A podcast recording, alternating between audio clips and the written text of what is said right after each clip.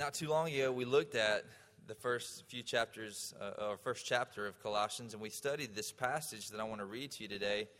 And I won't do what I normally do. I won't take this passage and take it verse by verse and explain it today, uh, which is abnormal for, for me. That's not the way I like to, to, to teach and preach. But today I want to to take the notes that you've got on your on your tables and kind of walk through those as quickly as we can and see if we can see if we can get through them today and leave with some practical um, applications of, of how to how to live this out in the world. But let me to, to kind of give us context to remind us of where we are. Let me read for us Colossians chapter one, starting in verse fifteen through verse twenty. He, talking about Jesus, is the image of the invisible God, the firstborn of all creation. For by him all things were created in heaven and on earth, visible and invisible, whether thrones or dominions or rulers or authorities, all things were created through him and for him. And he is before all things, and in him all things hold together. He's the head of the body, the church. He's the beginning, the firstborn from the dead, that in everything he might be preeminent. For in him all the fullness of God was pleased to dwell, and through him to reconcile to himself all things, whether on earth or in heaven, making peace by the blood of his cross. This passage uh, talks about Jesus, but it takes us back to creation, saying, as we have studied uh, here not too long ago, that, that Jesus was there, that everything was created through him and for him. And then it makes the connection that the one who created us and designed us is the very one that has redeemed us and reconciled us to himself. And not just us, but through us, all things, whether in heaven or on earth, all things. And uh, the, the application of that is what I want to spend some time thinking with you about today. What it would it mean for all things to be brought under the rule of Jesus Christ? That's where we're headed. That he will come and set up his kingdom in full, complete the work that he started. And that he's called us to be about that work now. First and foremost, by spreading the message of the gospel and seeing people come to know Jesus as their Lord and their Savior. But then, just like we were designed to be the images of God, the representations of God in the world, that is, it, it does apply to people first and foremost, but then through people, how we develop creation, how we relate to others, the structures, the institutions that we set up. So let's talk about this thing that we call culture for just a few minutes together today. Let's start here in the outline of why do we care about culture? I've, I've introduced the idea, but let's just go through these points really quickly. The, a, the fact of culture is the fruit of creation. Um, if there had been no sin, there would have still been culture. Adam and Eve were to take what was good in the garden and to develop it, to cultivate it uh, in such a way that, that all that was good of the garden would spread throughout the whole earth. So, culture is not bad in and of itself. Culture is just the stuff of creation. And we see, even in the pictures of where things are headed in Revelation and in passages like Isaiah 60 and 65, you see cultural artifacts being brought in to the heavenly city. So we have no reason necessarily to believe that things are just going to be done away with and it's just going to revert back to some pre city time period when Jesus comes back. But he's going to reconcile all things to himself. I have no idea exactly what it's going to look like.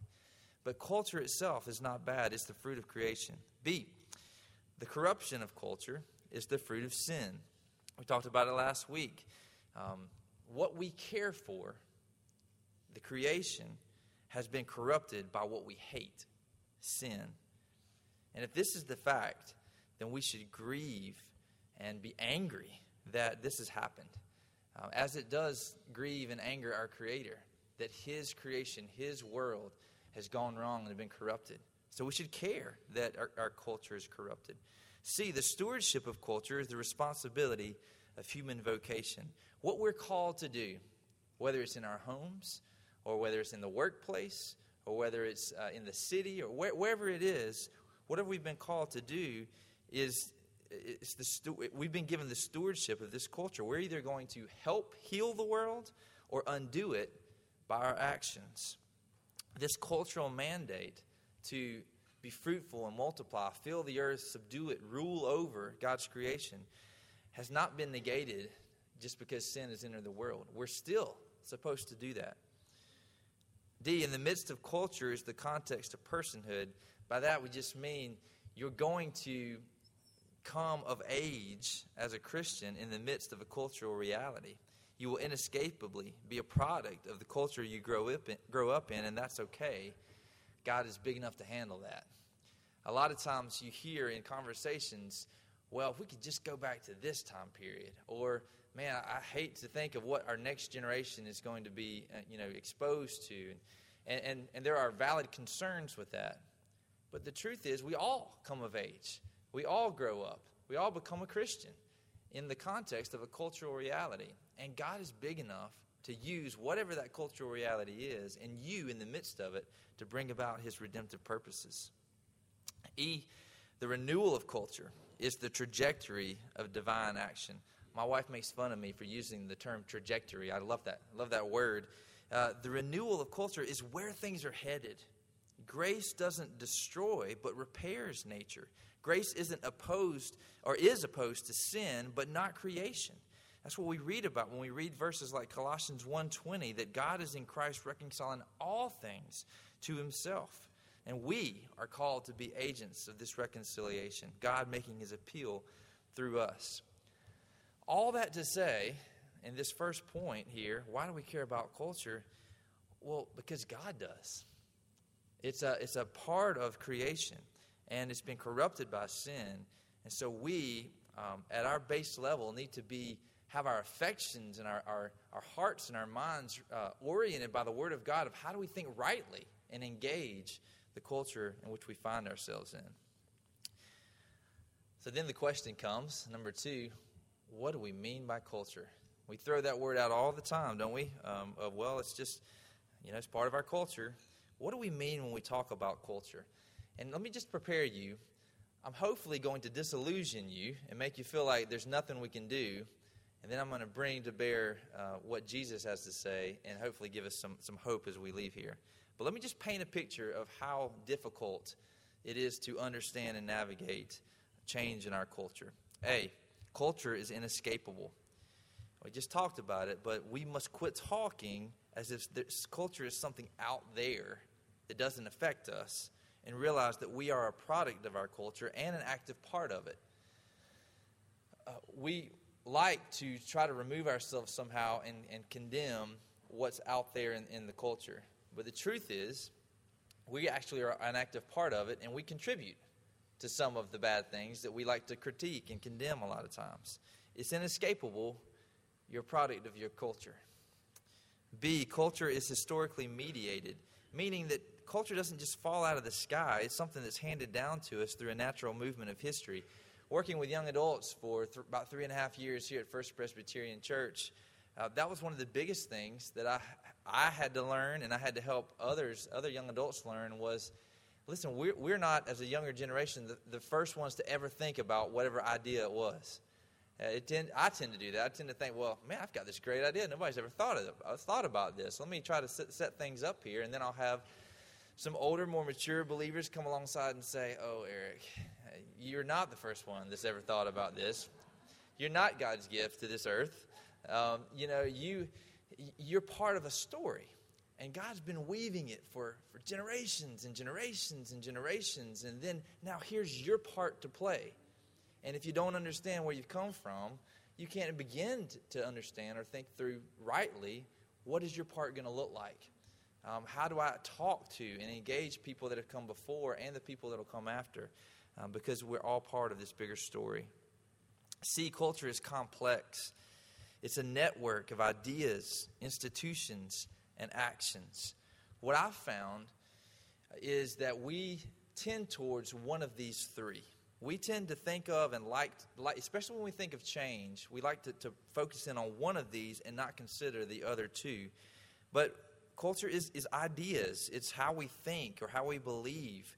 And people that that really get behind these kind of, of things or this, this kind of thinking with if culture is, is mainly made up of our ideas. If we can just think rightly about things, then all of a sudden change will happen.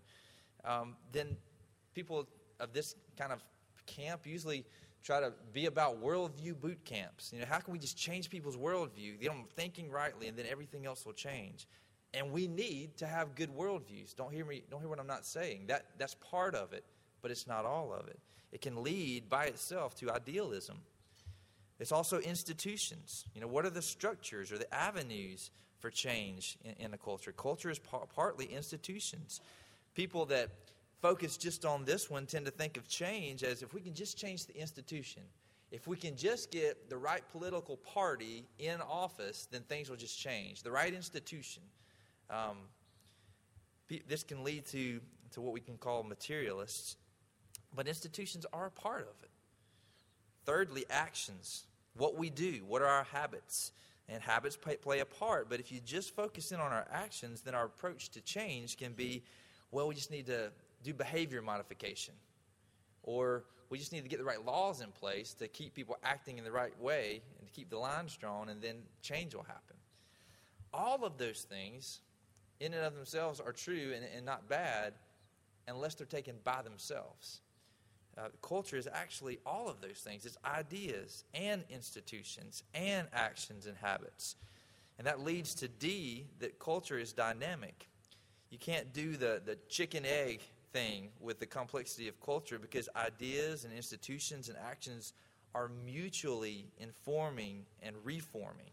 Our ideas, what we think about things, inform what kind of institutions we set up, which then inform what kind of actions uh, we, we take or what behaviors we um, pursue, and, and, and vice versa. We can think about it like this. When I was engaged to my wife, I had a specific idea of what marriage was all about. And then I got married. I entered into the institution of marriage. And it was not what I expected. And my habits needed to change from what I had expected and had an idea because my ideas had been changed as I entered the institution.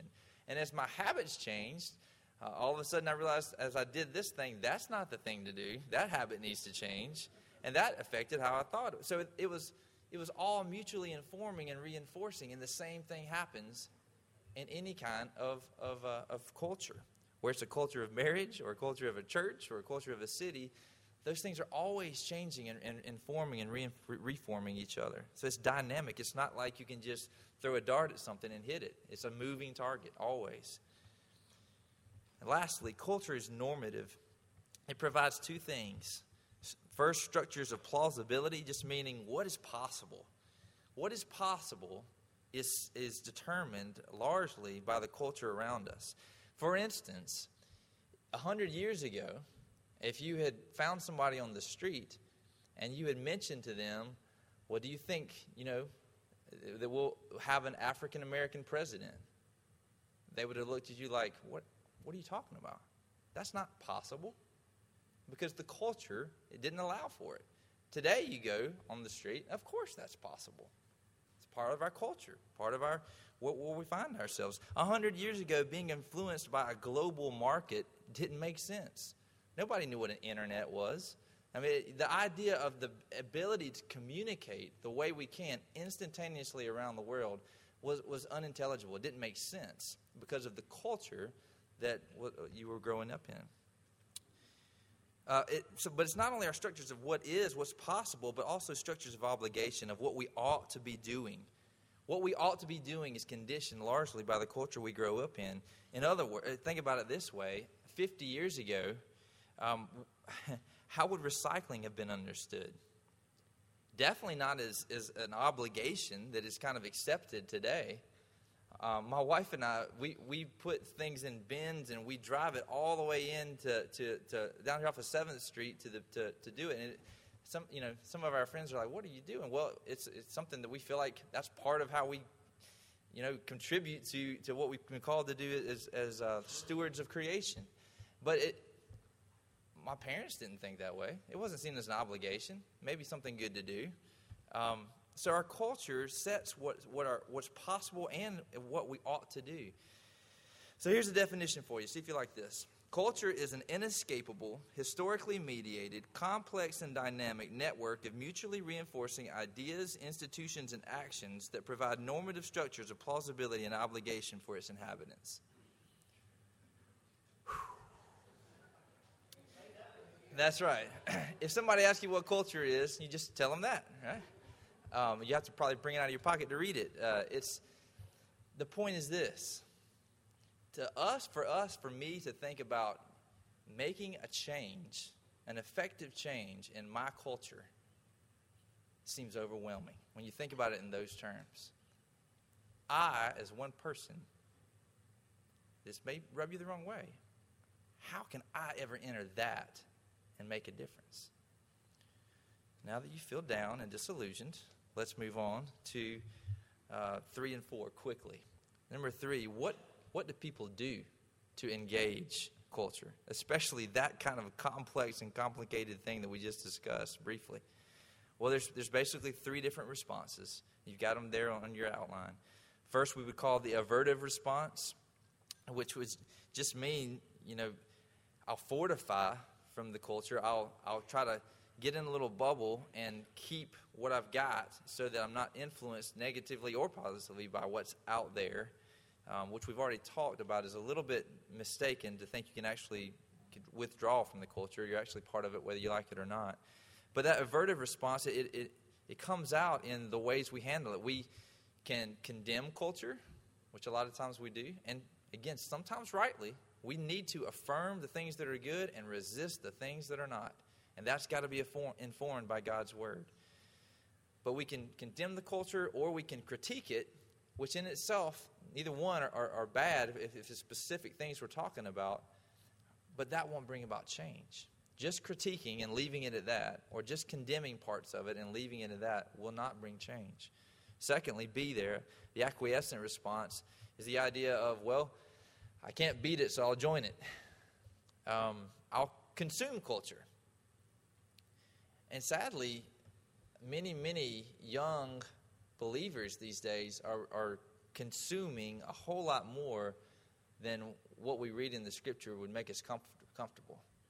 We don't, we don't do enough critiquing and condemning the things that we uh, find in our culture. A lot of times we just consume it. Or you'll find in Christian circles that will copy culture. We'll find something good out there and we'll make a Christian version of it. We'll Christianize it. We'll, and, you know, add, somebody used to talk about um, back in the 80s with con- contemporary Christian music, they had a Jesus quotient. That the, the, way they decided if a song could come on the radio was how many times does it mention Jesus in the song?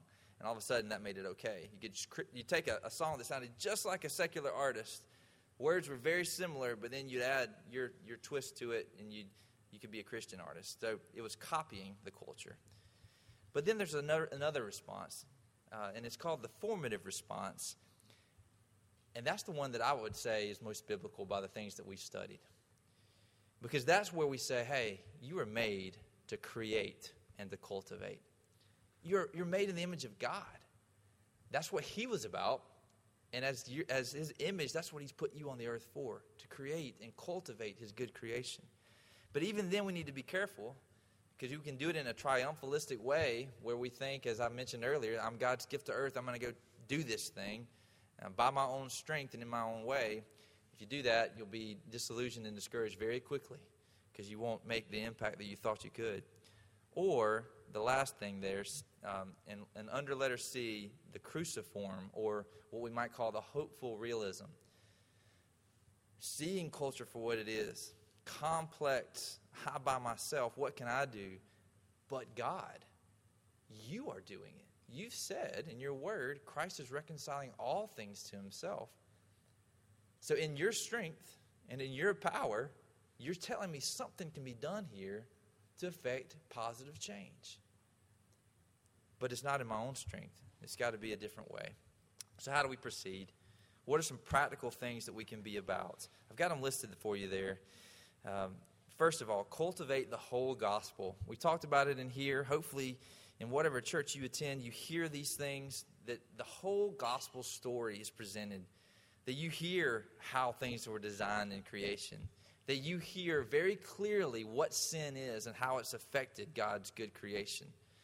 But that you also hear redemption, that Jesus Christ has come, purchased salvation, and inaugurated his kingdom, but that he's coming again and he's preparing to complete the work that he started to bring to reconcile all things to himself. That, that's, that's how we proceed. We start with cultivating the whole gospel. Secondly, cultivating a cultural understanding.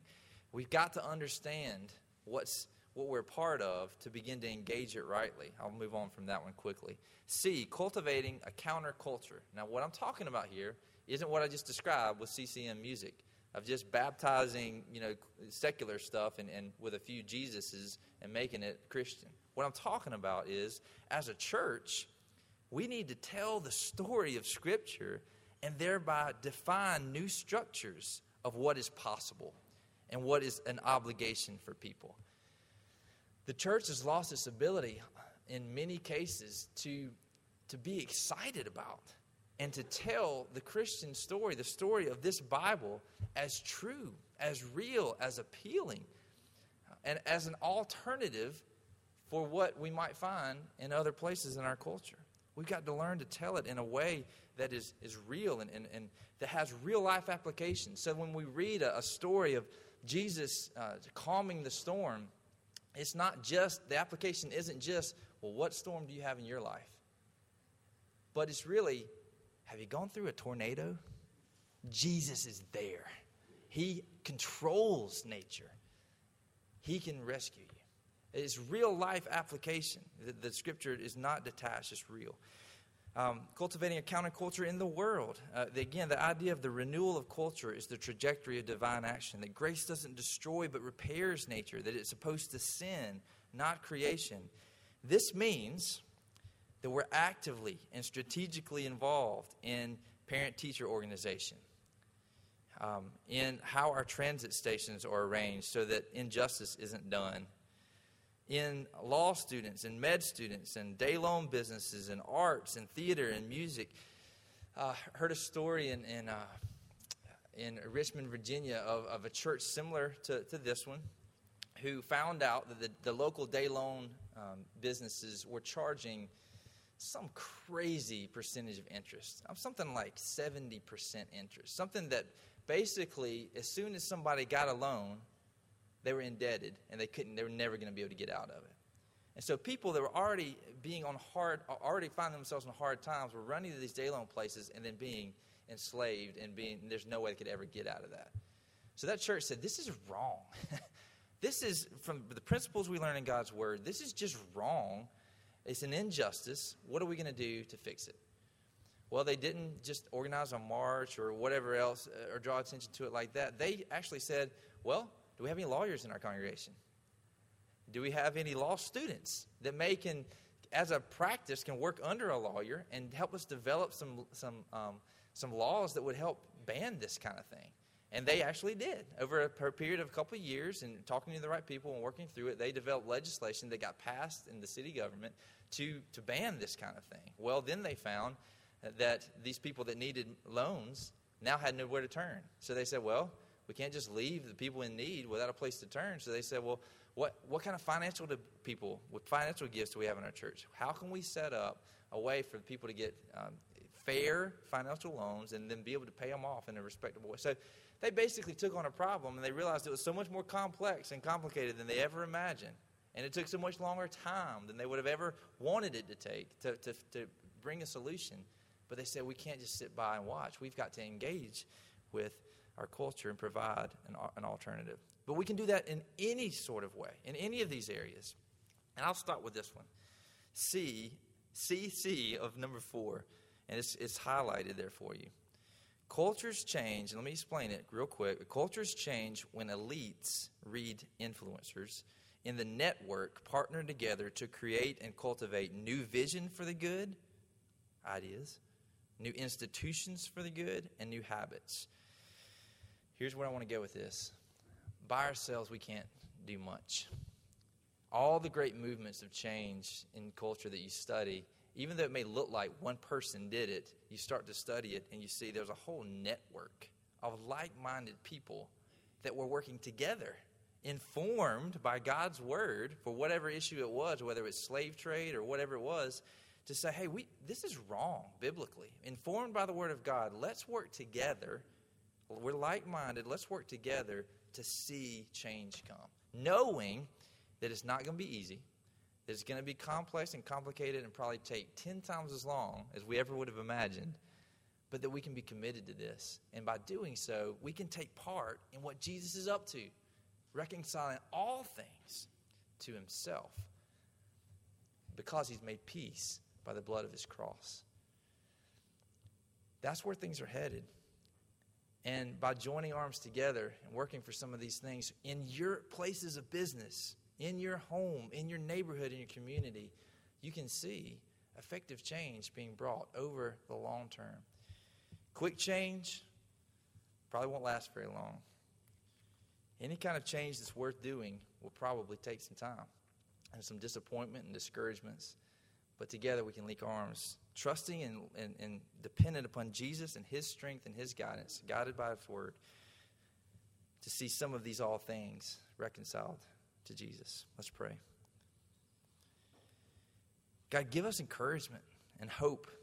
Yes, help us to be realistic about things, about how change can come in our world, in our community, in our family, in our church. But God, help us to also be hopeful, knowing that you are committed to it. You're reconciling all things to yourself. And God, ultimately, that starts with people whose hearts are bent on rebellion against you for you reaching down and touching their hearts and calling them to yourself, regenerating them, making them alive again, helping them see their sin and to repent and to turn from it. And so, God, in, in, in light of that, if there's any here that may not know you as their Lord and their Savior, then I pray first and foremost that that would happen today. Pray that they would find somebody before they leave to discuss that and make that right before you today. And then, in your strength, joining arms with like minded believers, that we would work to see uh, effective change made for your honor and your glory, not our own. We pray in Jesus' name. Amen.